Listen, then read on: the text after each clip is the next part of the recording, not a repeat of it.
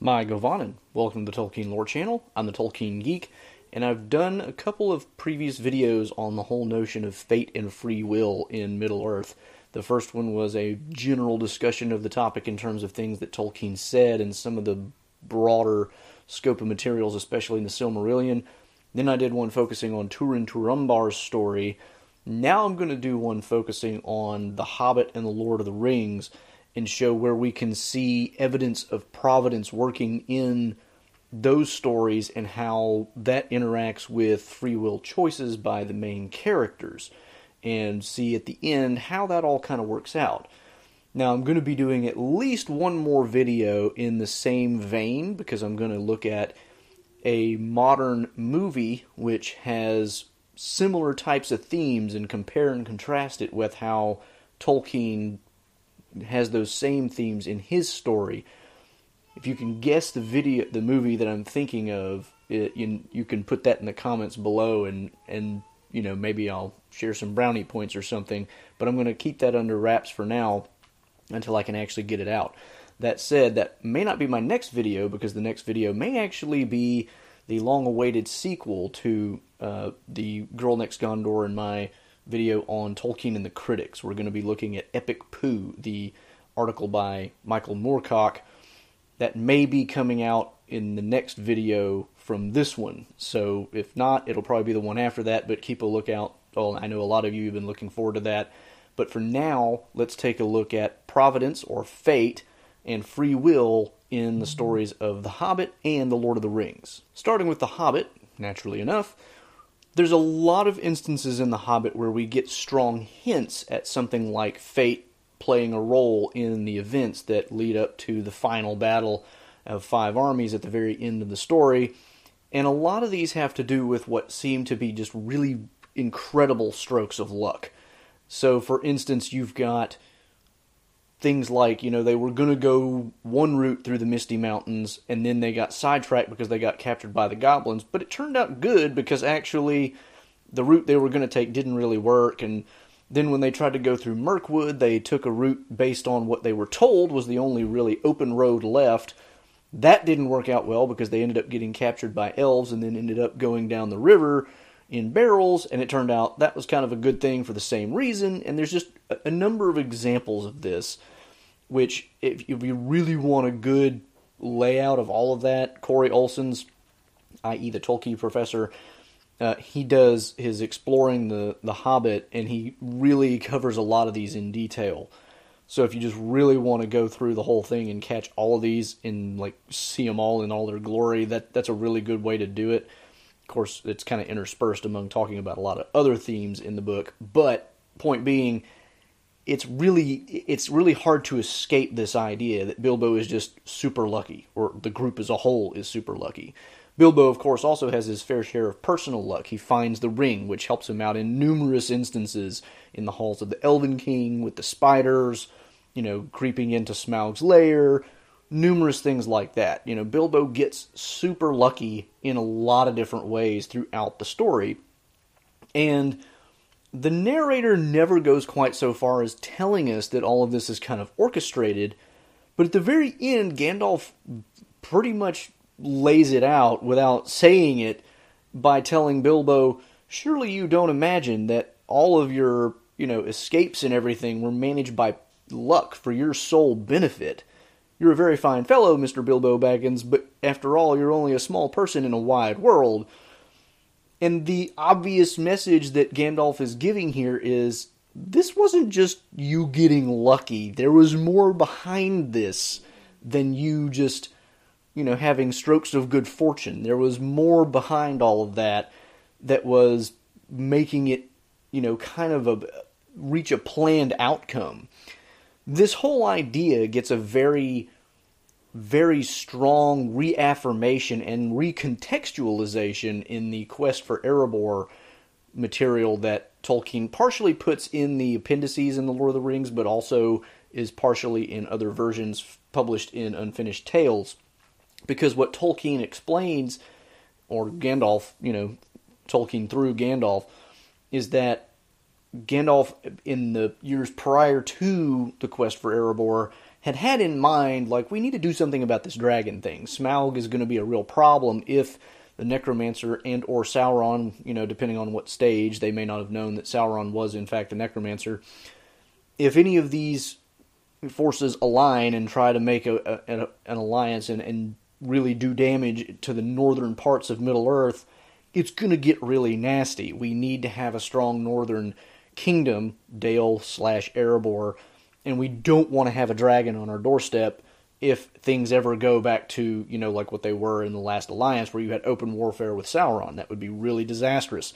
So he's thinking about this, and then he just happens to run into Thorin in Bree. A chance meeting, as we call it in Middle Earth, Gandalf says. Um, and so he recontextualizes this whole thing as the entire quest came about through a lucky meeting with Thorin, and Gandalf took charge of that situation, was like, aha, I have a way that I can make this work now.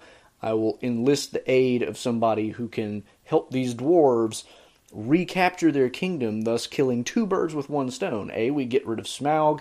B, we can set up the revived, you know, dwarven kingdom of Erebor, and everything is going to be better off.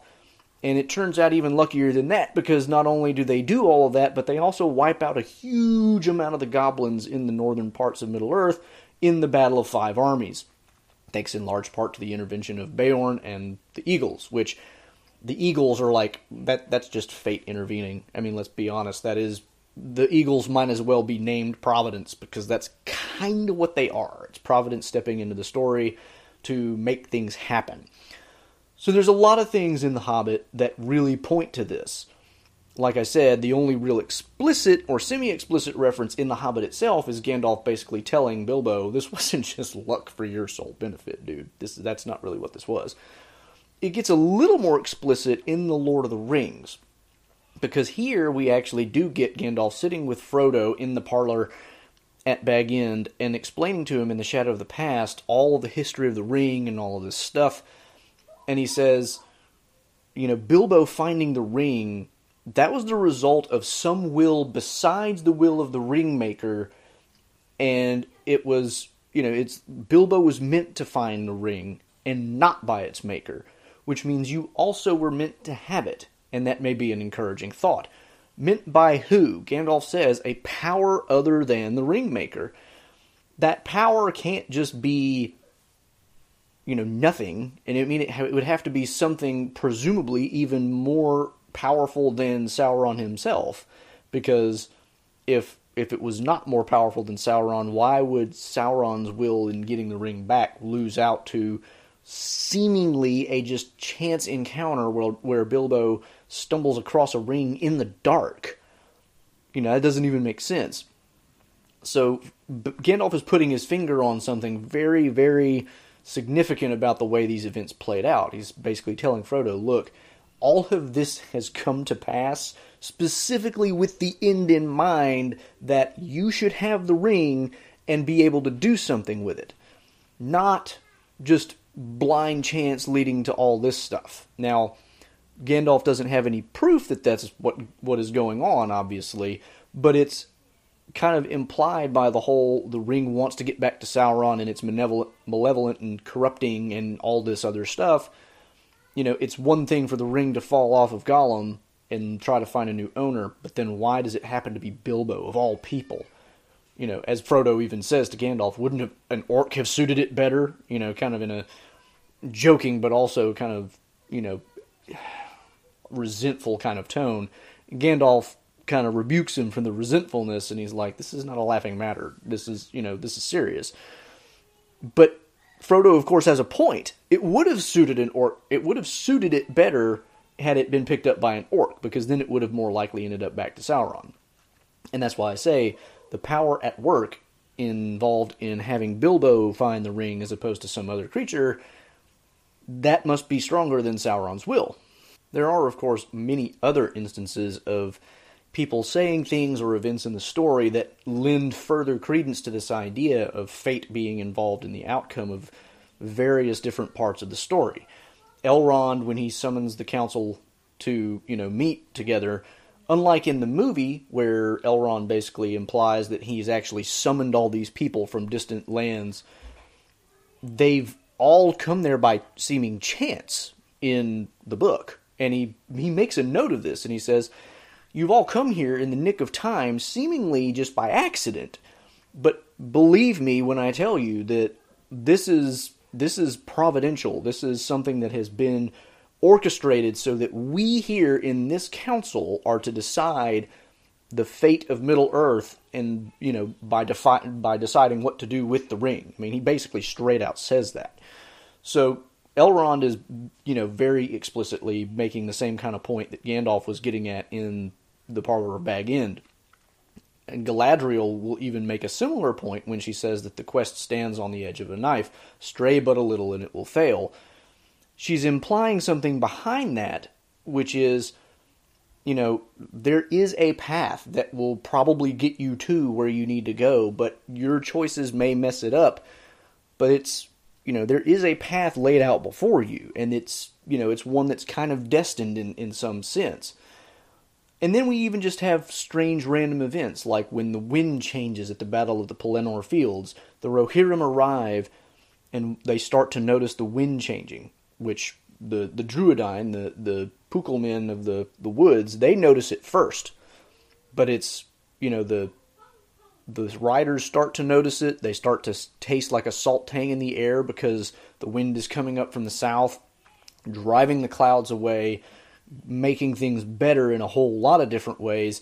And they arrive just in time to stop the entrance of the Witch King into the gates of Minas Tirith, with not only the wind blowing away the smoke but also a cock crowing, at, and then the hell, the horns of the Rohirrim responding. You know, not intentionally, obviously, they couldn't have heard that. You know, rooster cock a doodle doo. But all these events kind of conspire out of nowhere to bring all this about, and then at the same time, you know, relatively speaking, Aragorn is coming up with the fleet of black ships, which is also, you know, they've been working against the stream for however long they've had those boats, and they haven't had any wind to help them. But that wind carries them the last bit of the way and allows them to arrive just in time to really turn the tide of battle. So you have events like this that, you know, there's no way that there's any kind of just mere chance to this. It's way too lucky. I've actually kind of addressed this point in a a video that I did on the movie Passengers, and I'll link to that in the description below as well because I very much address this topic of these seemingly really lucky events happening. And in the movie Passengers, it all just seems a little bit too convenient. The the movie's enjoyable, don't get me wrong, but the movie itself just has so many things go just right, just when they need to, but there's nothing behind it to give you the idea that this is orchestrated for the benefit of the protagonists by some higher power. And so, in that sense, it just seems like that's just too unrealistic. Tolkien, on the other hand, gives us very strong hints that there really is somebody behind it that's orchestrating some of these events. And that's why it's a much more satisfying look in, into this kind of world because if you're if you're just getting that lucky all the time you know, a gambler's lucky streak happens, but it never lasts. You know, I mean that's that's kind of the whole problem of gambling, right? Eventually the house wins. Good luck only lasts so long, but then in this story we get lots of really lucky breaks. And Gandalf and Elrond and all these other characters are telling us they're not just lucky breaks. It's not, you know, you can count on in some sense, these things continuing to happen because it's not mere luck. And that's why it's not so unrealistic when all the things just happen to go right. And that's why when Gollum takes the ring from Frodo at Mount Doom and manages to get himself killed with the ring in hand, that also is not luck. There's a certain amount of fate and providence playing into that as well. And I've done a video even on that topic, which I can link as well. So, I mean, there's just tons of different elements to this involving things that are seemingly either planned or guided in how the events turn out. So that's the fate side, but let's look at the choices side and the free will side of this equation. Going back to The Hobbit now, we of course have several major choices that Bilbo has to make. Many of the choices he makes are kind of you know, based on what Tolkien would say in his own essay on fate and free will, not really free will choices. His choices are kind of made for him in a sense, but there are very significant choices that he makes that are definitely not made for him. And one of the first and most important for both The Hobbit and The Lord of the Rings is the choice not to stab Gollum in the back when he has him, you know, at a disadvantage while he's wearing the ring and about to exit the goblin tunnels, and instead he decides to jump over Gollum this decision becomes so critical for the rest of the story because for the rest of the story, Gollum will play a huge role and eventually save Middle Earth by accident, so we might say. And it's this choice by Bilbo which Gandalf will harp on later and say it's because he chose pity that the ring affected him less. And for that reason, we can also assume that it's because he made that choice that he was able to give it up needing Gandalf's help, of course. And it's because of that choice that Frodo therefore inherits the ring. And it's because of Frodo's own choices in a similar vein, not killing Gollum later on, that will lead to him also having, you know, a better ability to resist the ring's corrupting influence because he's not making the bad choices either. Bilbo also has to make some other very significant choices in The Hobbit. He has to choose to endanger himself by taking the Arkenstone and then giving it away to the Elf King and all them so that they can try to bargain with Thorin. And while the ploy doesn't ultimately work, it does have a significant effect on the story because it gets Bilbo out of you know the the lonely mountain and into you know the the group with Gandalf and the elves and the men of uh, Lake Town and all that. And ultimately it does kind of serve as a major turning point in the sense that Thorin has to deal with this seeming betrayal, but then he eventually turns around and comes out and joins the battle and all this other stuff. So even though it seems like the choice doesn't really matter, it matters for Bilbo's character. Bilbo is putting himself again in danger. At first he kept it because dang that's a pretty rock and I kind of like it but then the giving away and telling Thorin, yeah, that was me, by the way. Uh, doing that was his attempt to try to resolve everything peacefully in a very hobbit like fashion, right? He's trying to be very business-like in a sense, which is how he's described early on in the story. He's doing it in that way of trying to make a business transaction out of it so that everybody ends up happy. It doesn't work but it's him following his better angels rather than falling into the kind of greed which he was kind of slipping into and which Thorin had completely slipped into. And so that also kind of saves his character. So these kinds of decisions make a big impact. He also had to make the choice to go down into Smaug's lair. Like the the text is very clear that that was maybe the hardest decision he ever made and the most important because going on required a tremendous amount of courage. He's walking into a dragon's lair. He doesn't know if there's a live dragon down there, and if there is, he could very well end up dead. But if he had never gone in there, none of the events that followed probably would have happened. So Bilbo has to make these choices. Fate is kind of helping him along the way, but he has to make the decisions to follow through the path that fate has put him on.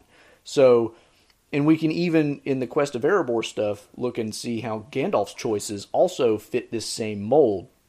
Gandalf is given an opportunity by fate when he meets Thorin by chance, seemingly, but he takes advantage of that. He grabs fate and by the horns and decides, you know what, I'm going to run with this. And he lets his intuition guide him and says, I will get you a burglar. And he picks Bilbo. And he doesn't know why, but it's because he's, you know, he's he may be embodied, but he's still a Maia and he still has some connection to like, you know, greater knowledge than he really would have if he was just a human. And he lets that help him make decisions which seem weird at the time, but ultimately lead to the success that we know he gets in The Hobbit. So all of these things are ways that the story lets the characters get into positions, but then it's up to the characters themselves to do the right thing, to make the right calls, to make sure that the intended outcome actually happens. And then we get to Lord of the Rings, and of course, we have tons more examples of this. For example, in that parlor meeting with Gandalf at Bag End, Gandalf very explicitly puts it on Frodo's shoulders you have to decide what to do. Gandalf isn't going to force him to do anything. He couldn't really force him to do anything without causing more harm than good because of the ring's involvement. He can't force Frodo to do something with it without probably breaking Frodo's will. He had to convince Bilbo with everything he had to do, you know, to give it up and leave it with Frodo, and it was probably only because he was leaving it with Frodo that he was able to do that. So Gandalf very explicitly puts it in Frodo's lap and says, "Look, here's all the facts. What are you going to do about it?" Even though, and this is something that in I think it's in the Exploring the Lord of the Rings series, but it might have been in a another Lord of the Rings lecture by Corey Olsen. He puts a lot of emphasis on this. He's like, if you think about it, there's really not many options. Gandalf has already made it clear the ring has to be destroyed, and there's only probably one place you can do it. So it's not like he's actually leaving Frodo a whole lot of options, but he still very emphatically places it within Frodo's decision what to do. So Frodo has to actually make that choice on his own, and that has to be the case because A, if Gandalf tried to force it, because of the ring's influence, that would be really bad, but also because if Frodo is the one choosing of his own free will to do what he's supposed to do, that means he's putting himself on the right path, and that will improve their odds of getting where fate wants them to go. Similarly, at the Council of Elrond, Frodo has to be the one to step up and claim the task of taking the ring to Mount Doom. And this is another one where seemingly the decision is kind of made for him. Elrond, and this is another thing that Corey Olsen points out, Elrond has already kind of made it clear like small hands must do some things because the greater are busy elsewhere and you know we don't want big and powerful people handling this ring because it's dangerous and this kind of thing. So he's already almost kind of implied like we need a hobbit to do this, which is why Bilbo of course steps up and said, "I see what you're getting at here. Bilbo the silly hobbit started this and he better finish it." Well, Bilbo's the wrong person for the job, but he has the right idea because it is a hobbit that needs to do it. Frodo is, in fact, the perfect person to complete the task, but it has to be left to Frodo to choose to take that on of his own free will. Because, again, if it's forced on him, that's going to create more problems than it will solve. It's just that's just the w- way it goes. Frodo, of course, also has to choose, like Bilbo did, to have pity on Gollum. And there's a sense in which you can look at that decision and say he didn't have a whole lot of free will in that decision because Gandalf had already kind of prepped him for it and told him the importance of it and all that. But Frodo does seem to be choosing this in a situation which puts him at so much personal risk that you can really not do other than assume there's some real free will choice here. Sam is very much for let's just tie him up and leave him or kill him or whatever it is. And Frodo's like, well, no, I really do pity him now that I see him. And even though if I let him go loose, I am risking having my neck wrung, I'm going to do it because that is, you know, that's what pity is telling me to do. And again, you know, and, and, this is where it gets really interesting because when Gandalf first talks about this, and he says, you know, don't be too eager to deal out death in judgment. He just kind of leaves it there. And then when Frodo remembers it in the context of looking at Gollum and trying to decide what to do, he actually says, he doesn't say, he remembers Gandalf telling him this, but he adds a little bitty line saying, fearing for your own safety. And there is that like he's he's it's not really clear if Tolkien maybe meant to go back and add that part into the original quote or whether he's just remembering it different, you know, because of the situation or he's, you know, reading words into Gandalf that were kind of implied, whatever it is, but the point being that little line fearing for your own safety is actually rather crucial because that is precisely the way the ring operates on its owners the ring constantly, and we see this multiple times whenever Frodo is in bad situations early on in the book, it's constantly out of fear that he uses the ring and gets into trouble. He almost puts it on when the ring wraith is nearby in the woods of the Shire. He almost puts it on when he's in the the Barrow Wight's Barrow Downs. Uh, there's just the so many instances where he almost uses it or does use it out of fear, and he's trying to protect himself. And he keeps having these inner monologues with himself, like in the Barrow Downs. He's like, Gandalf will admit I had no other choice. Like there's nothing else I can do, and he's imagining himself running free over the hills and leaving his friends behind because there was just nothing he could do, and you know these rationalizations. But it's all about self-preservation and preservation of the possession of the ring. He's putting both of those things at risk when he lets mm-hmm. Gollum go free, and by free, of course, I mean like free of being tied up, but he is really risking a lot by doing that. And so by putting aside the kind of fear and rationalization that the ring would naturally induce in him, that is another choice he is making, which is rejecting the power of the ring. And that is crucially important. And of course, it pays off in the end because he finally does get to the, the crack of doom and can't throw it in. And it's only because he spared Gollum before that the quest is completed. So again, that is fate bringing him to where he needs to be, but his decision ends up being so critical to the completion of the quest because without it, you know, fate would have to take a much heavier hand if it was going to actually get done. So it's a very interesting way that these two things intertwine in these stories fate and choices. You know, the fate puts you where you need to be, but the choices are left to you to do the right thing once you're in the position that you are, you know, meant to be in.